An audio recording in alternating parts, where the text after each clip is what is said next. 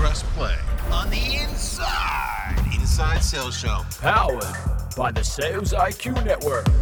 My name is Daryl Praill. I'm your host, and you, my friend, well, you and I, we're going on a journey every single week talking to the industry's most accomplished sales legends as they share with us their tips, their tricks, their techniques, and their tactics to become sales rock stars.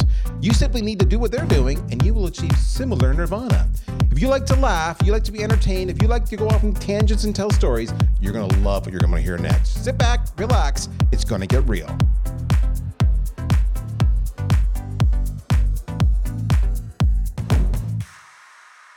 How is everybody doing today? Oh my goodness. I am pumped. Let me tell you, pumped, stoked, excited about this next episode. And I think the reason I'm excited about it is because it kind of does, it blends my loves. It blends my passion for marketing, what I would call marketing.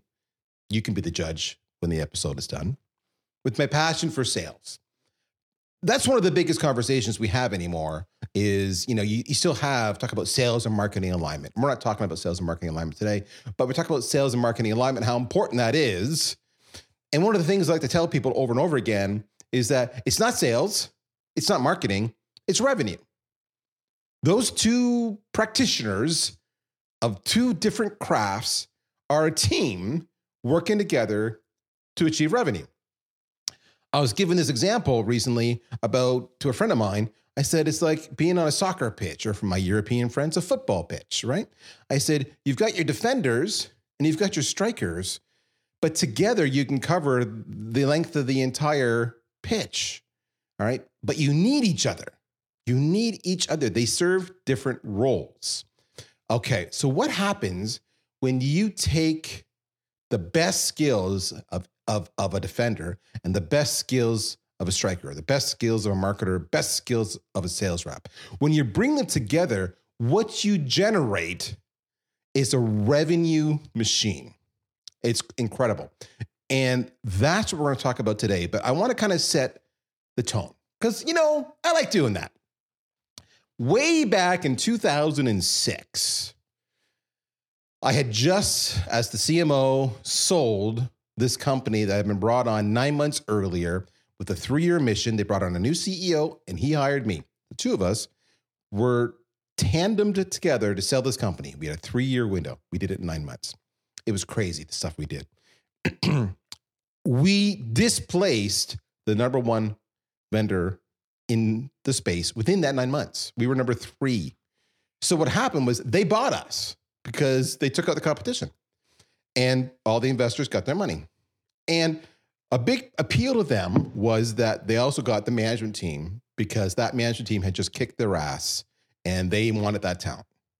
So the story goes. It's a story you've all heard before. Fast forward a month after the deal closes, boom, I'm gone.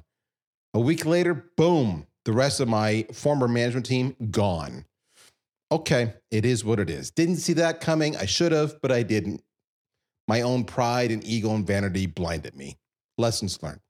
So I'm sitting there going, for the first time in my life, I, I don't know. I don't have a job. I have to go look for a job. I've been recruited. I've I I I looked for a job once and I never looked for a job again. Like this is nuts. What do I do? And I realized that if I was going to be a good marketer, that I needed to get myself a job. So back in 2006, I did some crazy things. I said, "Okay, Praill, let's see what kind of a marketer you are." And I built myself my own website. I wasn't a website builder myself. I'd hired people for that before, but you know, money's tight because I just got let go. So built myself my own website, bought myself my own domain, created my own email addresses at you know Daryl Praill at darylpraill.com. And then I started getting radical. And I talked to my, my, my community and I found a network. My network gave me 11 names of companies that they thought were really hot and happening and hiring in, in my community. Great. That was my target audience. And then I, I took a picture of myself holding a pretend piece of paper, like a, like a banner. And then I went and downloaded some free software, some paint software, and I put, you know, a white piece of uh, a square between my two hands. So it looked like I was now holding a piece of paper. And then I, I customized that picture 11 times. And I would say, ABC Inc. needs Daryl Praill. Learn more at darylpraill.com slash ABC Inc. And then I went to the Walmart and I printed those off for 29 cents a pop. And then I went to the local coffee shop. So in Canada, that's Tim Hortons. And I wanted their coffee cups, but they wouldn't give me the coffee cups because they can't. So I, I gave them 20 bucks for their day camp where they send kids every year. And in exchange for that 20 bucks, they gave me a ream of cups. So I got this ream of cups that are Tim Hortons. And then I bought roughly 12 or so, 13, $2 coffee coupons from Tim Hortons. So finally, I went and got some very fancy, fancy stationery. And I went uh, with, a, with an envelope and I got a fountain pen. So this is what I did. In the stationery, I personalized, I wrote a note to every single one of them. And I said, Dear Ms. CEO Jane Smith, I have noticed your company's got some problems, A, B, and C. I can fix them. Learn how I'll do it by going to darylpraill.com slash ABC. And I put that in the fancy envelope and on it, I said, let's meet for coffee. So they got a coffee invite with the coffee coupon in the coffee cup with a picture of me holding a URL, a, a picture of a website specific to them. I then put it inside a six by six by six inch cube box and I two day FedExed it to each of them. Why that? Why not an envelope or something smaller? Because I knew if I made it multidimensional, any gatekeepers would go, This box is weird. And they would hand deliver it to the actual CEO and say, Open this box. And then I sat back and I watched my visitor count for every single one of those landing pages that I had created. And so two days later, I saw that they had been delivered. I watched the count, and as soon as it went up plus one, ding, I picked up the phone and I called them and I say, Hi, Miss Smith, this is Daryl Praill. By now you've got my coffee date. I'm calling to confirm the date that works for you. And they'd be like, Well, how do you know that I've got it? I said, Well, because I tracked the package, because I'm looking at the site counter. And by now you've read my offer. I'll come to you. Of those 11, I got seven interviews with CEOs. Of those seven interviews, I got four job offers. That was radical. That tactic then got put into a book called Guerrilla Marketing for Job Hunters. It's had three or four editions, and they called it the Coffee Caper. In that book, the author, David Perry, who's a recruiter, he talks about how what he did one time when he wanted to hire this phenomenal CTO but couldn't get a hold of him was he rented a food truck he that, that the, the recruiter always went to outside their office every single day. And he actually paid the owner of the food truck to let him staff it for the next week.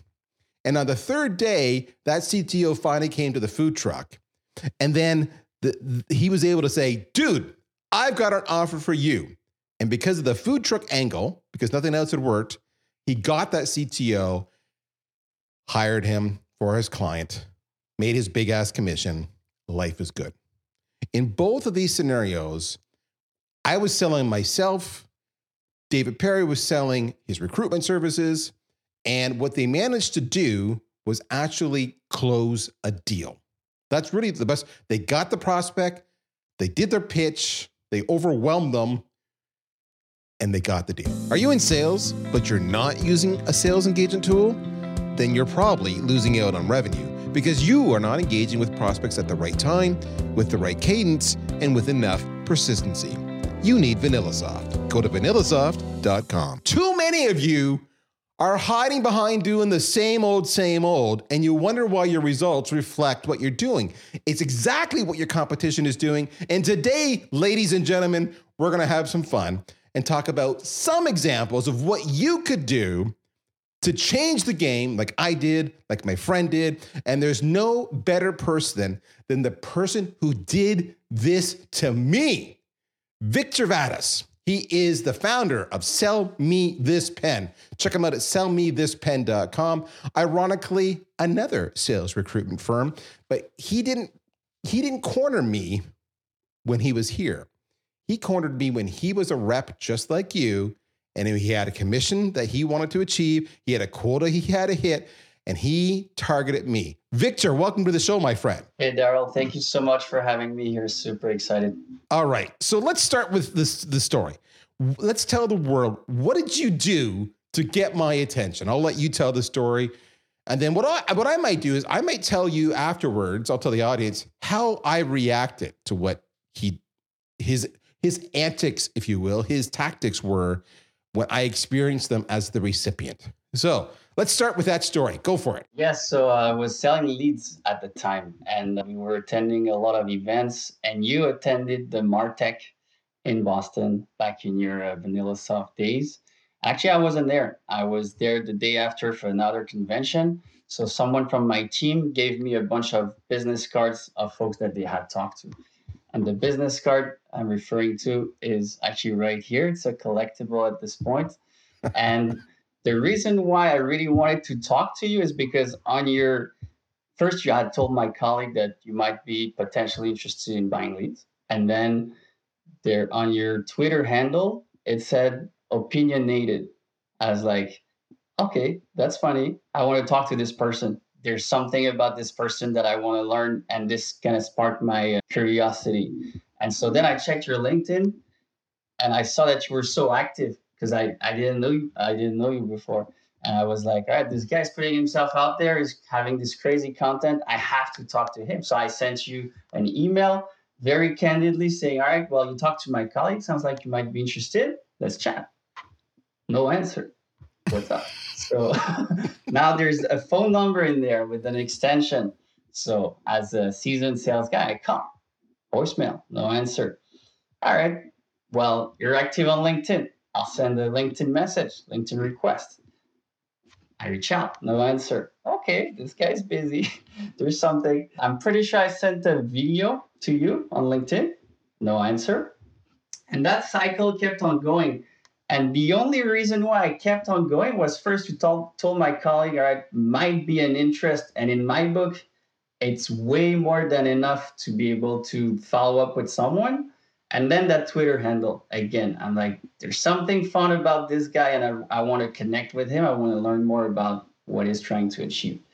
And uh, I think I, I counted at a time, it took probably 13 points for me to, to be able to connect with you. And then we, it's a story for another time, but we went through the sales cycle. I remember you telling me, Oh, you're asking me for the business. I like it. And I'm like, okay, this guy's like super seasoned of, about the sales stuff. And I could tell we were gonna get along well. And this is why I was pursuing the opportunity so much because from a you know human to human perspective, we were connecting, I thought, very well. And so this is why I was like, I need to, to do business with this person. So that's my side of the story, but we'd love to to hear on your side how it is to to be on the receiving end. Okay, so when you listen to that, folks, you're thinking to yourself, well, I do that. I do multi channel outreach. Well, back in the day, not a lot of people were doing multi channel outreach when Victor and I first met. That's the first part. Second part was what Victor's not telling you is the tone. His messages were, it was, you could tell it was almost a game to him. Like he wasn't taking himself seriously per se. He was like, okay, I've done this, I've done this, and I've done this. Maybe this will work. Right. And, and I was getting them, and I would go, yeah, yeah, mm, yeah.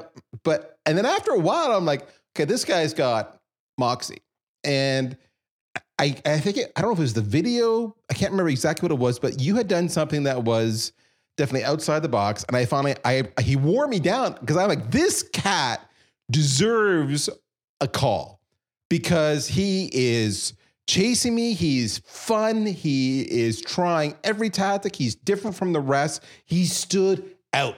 That's the best way I can say.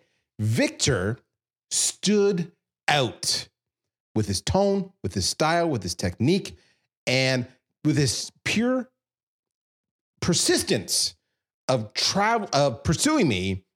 I, I just laughed. Yeah, you got it. And and Victor and I connected right away because of that. Now, Victor and I had never met before, but we established a bond because he was he. I as a marketer, I respected him. Let alone as a sales colleague, I respect. I, he had my double respect on that one.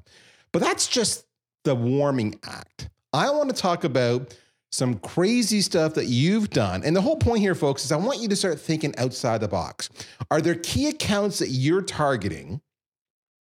Maybe anchor accounts you want to go after, whale accounts. Maybe they're targeted accounts, you know, target account selling or account based marketing, you know, large accounts that you really want. And you're not getting traction with them, as Victor described initially with me. What are some tactics that you could do that might catch their attention? So, Victor, let's just kind of because this is what you do over and over again. You're you're just you're notorious for this. So let's talk about some maybe some examples that worked that were really crazy, as well as I will I want to know like have you ever done something that didn't work that you go oof, but hey I tried. So where do you want to go first? Let's do something. Let's do something an example or two or three of crazy out of the box stuff that worked really well for you. Yeah, for sure. The number one I can share is the simplest one, and I love being. Uh, I love games. To your point earlier, I love the the whole sales craft and the uncertainty, and you know, thinking uh, outside the box. And so the the number one I have is pre-COVID. I was selling leads, and there was this big VP marketing, kind of like you at the time, who I knew was a potential whale for me and I checked his LinkedIn profile, and deep down in the you know, bio section, there was the fact that he likes drones. So I went on Amazon. I got a drone for like 25 bucks. I shipped it to my house. I kind of unpacked it and made it easy for him to already assemble. I repacked it and I put a note in there and I said, uh, play with this for two minutes and then call this number, my phone number, my cell phone very cryptic, no information, no business card, no note, no nothing. Shipped it to his office with his name. Same kind of with you. I, Yep. I had the signature and everything. And why do you know? After I got the email, probably an hour later, I get the call. And I'm like, well, thanks so much. I saw you like drone. I thought I would send you something you can use in the office.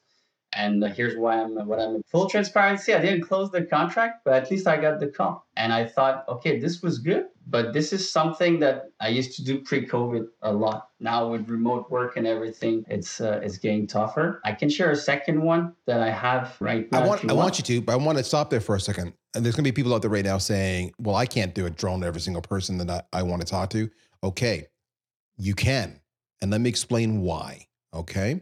Because you're thinking like a sales rep who's just, you know, hammering the phone and sending emails. As a marketer, I look a big thing I look at is customer acquisition cost, my CAC, CAC, right? And part of that is cost per lead. Part of that is cost per conversation.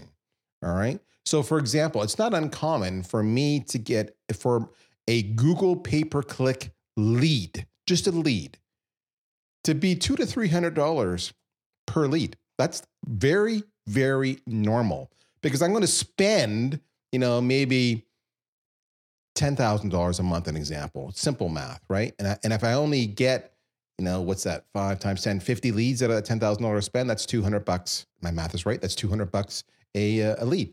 So if you're going to go spend 200 bucks on a cheap, you know, it's not a, he didn't say I got him a DJI Mini 3. I, I got him, you know, something for the office. Then you're actually less than my, that $200. So you're actually saving me money as a marketer. I want you to think that way. Some of these things you're you're going to give me an objection to what Victor's saying. I'm going to push back on you and say you're looking at it wrong. You have to look at it in the big picture. Anyway, that was just the marketer and me speaking. Next example. Yeah, so I have a cheap example if you want something that costs nothing. So when COVID hit, we're big on events in our industry, and the event got canceled literally three days before it was supposed to happen. We were given a list of all the attendees that were supposed to meet there. You know, it's a lot of business, it's a lot of money. And so what I did is I took Photoshop. I, I took a class 15 years ago on Photoshop, so I have like basic skills. And I created an email with a scenario saying, hey, this is what the the interaction was supposed to look like. And I put the booth that we were supposed to have. I put two of our reps sitting in front of it. And I did the scenario. And it's like, well, I was supposed to say, hey, what brought you to the event? And then you were supposed to say, hey, well, I might be on the lookout for some leads. And then I was supposed to say this and this. I did the whole conversation. And then I said, well, if you want to continue the conversation that unfortunately we can't have because of COVID, just hit uh, the link and let's book some time. And I got 65% reply rate on this one with crazy good uh, comments on how creative it was and you know kind of like the chuckle they got from uh, from reading the email and just uh, try to turn a negative situation into a, a positive one really And so that's 65% response rate. So notice he didn't say he had 65% people, you know, respond and buy, but he has 65% response rate. That's because not everybody's in a situation where they can buy right now. But in Victor's case, you know, everybody needs leads eventually. So when the time comes for leads, Victor's going to be top of mind uh, uh, compared to every other person out there. Part of that assumes that Victor continues the dialogue afterwards through LinkedIn. They do a connection, maybe the occasional uh, sequence or cadence so that they touch base periodically. But it starts with that. That's the start of a relationship. For them to reply is huge. Look at the example where he's trying to prospect me. I ignored so many of his initial overtures. For them to reply means they bought into you. That is a huge buying signal. So that's killer. I love that one. Now, that was the Photoshop. I want to talk about your blog story. Tell me about your blog story. Yeah, so same gig, uh, selling leads. We were really active in the home security space. And there was obviously I was selling to marketing. So marketers have this tendency of putting themselves out there. So that creates a lot of things we can use from a sales perspective to engage with them and, and kind of stand out. And so this person was big on blogging. And he had just wrote an article a day before I started my interest around his firm, where his title was Are you getting robbed by your home security provider? And then it was a, a big article. And so I rewrote the article saying, Are you getting robbed by your lead generation provider? And I tr- transformed everything he was saying from a home security perspective to a lead generation perspective. And I wrote the article and I sent it his way. And six minutes after hitting send, I got a reply from him saying, All right, when can we chat? And it probably took me 45 minutes to, to write the, the, the blog article, rewrite it for it to make sense and you're like, well, I'm not going to spend 45 minutes every time I want to reach out to someone.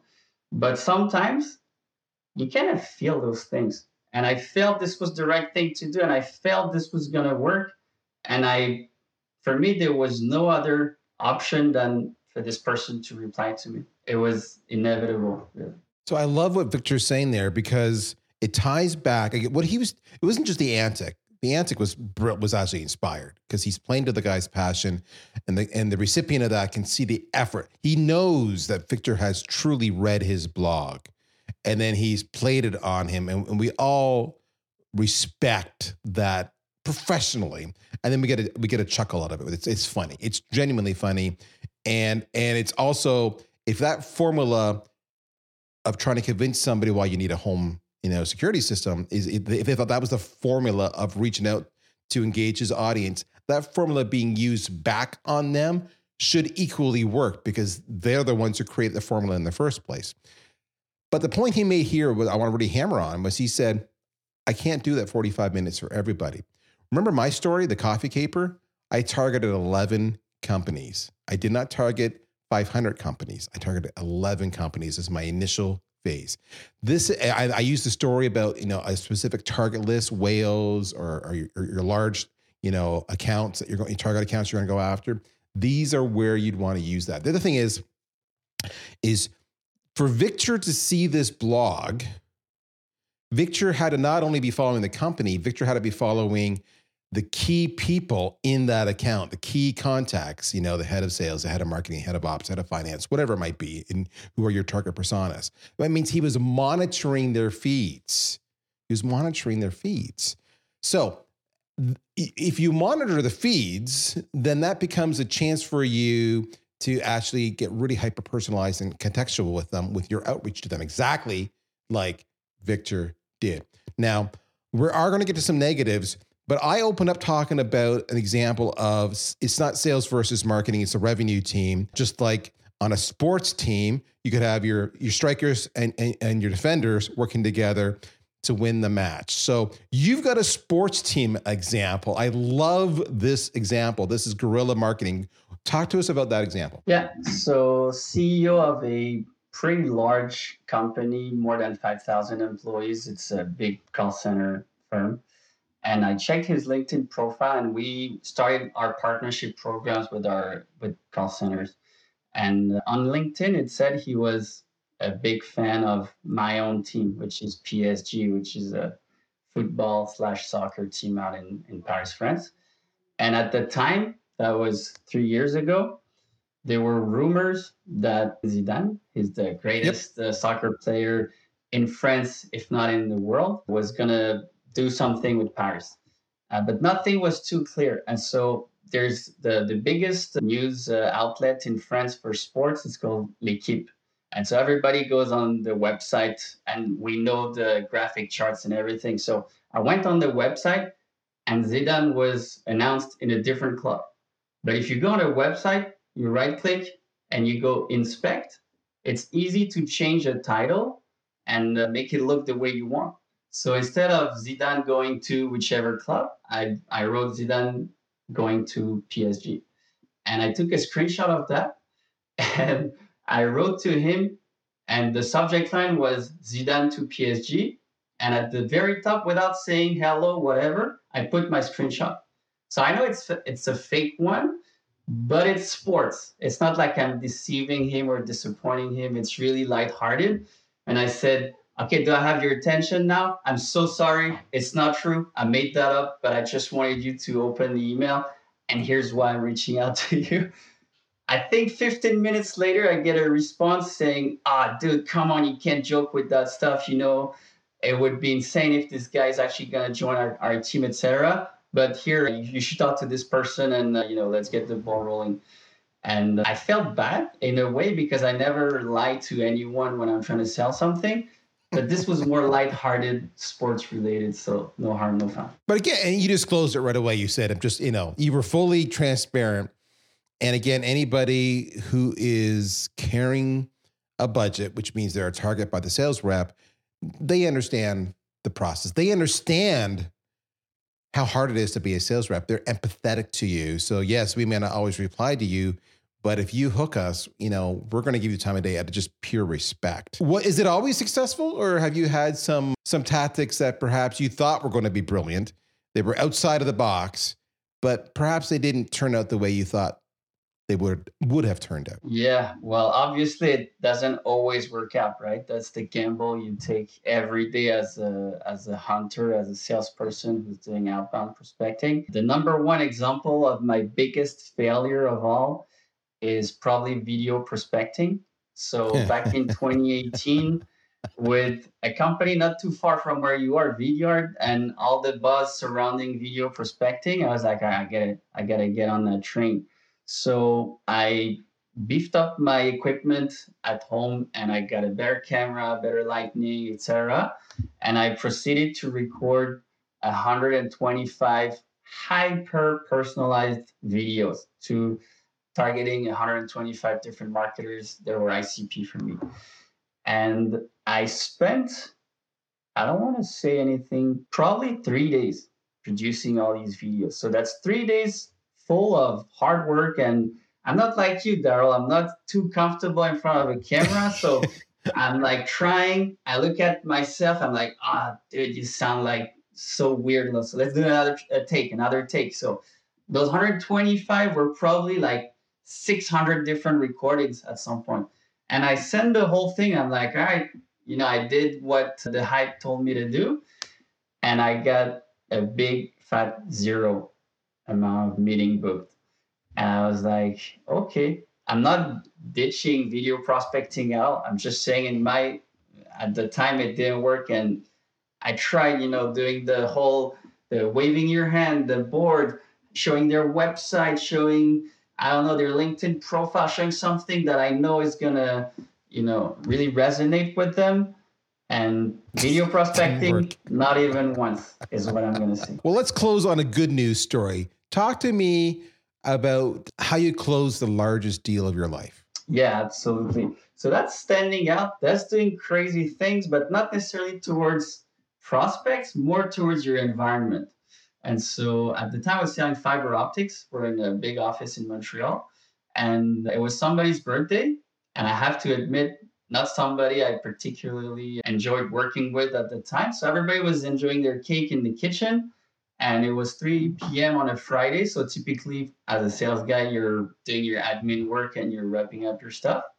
And I decided to go in what we used to refer to as the graveyard, which was the place in the CRM where accounts weren't under anyone's name. And so you could just go in there, pick a few accounts, and then work them the week after.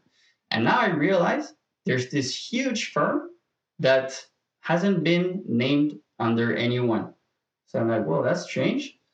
Let me just give them a call. This was pre COVID. That's probably 2016, 2017. People were still answering their desk phone. So I call, legit, connect with the guy directly. And he's like, oh, it's so funny. I was to give you guys a call on Monday. But the thing is, I was still considered a junior sales guy. So had the guy called and he would have been an inbound lead, he would have given the project to someone much more experienced than I was. But since I was the one cold calling him, creating the opportunity, I kept the account.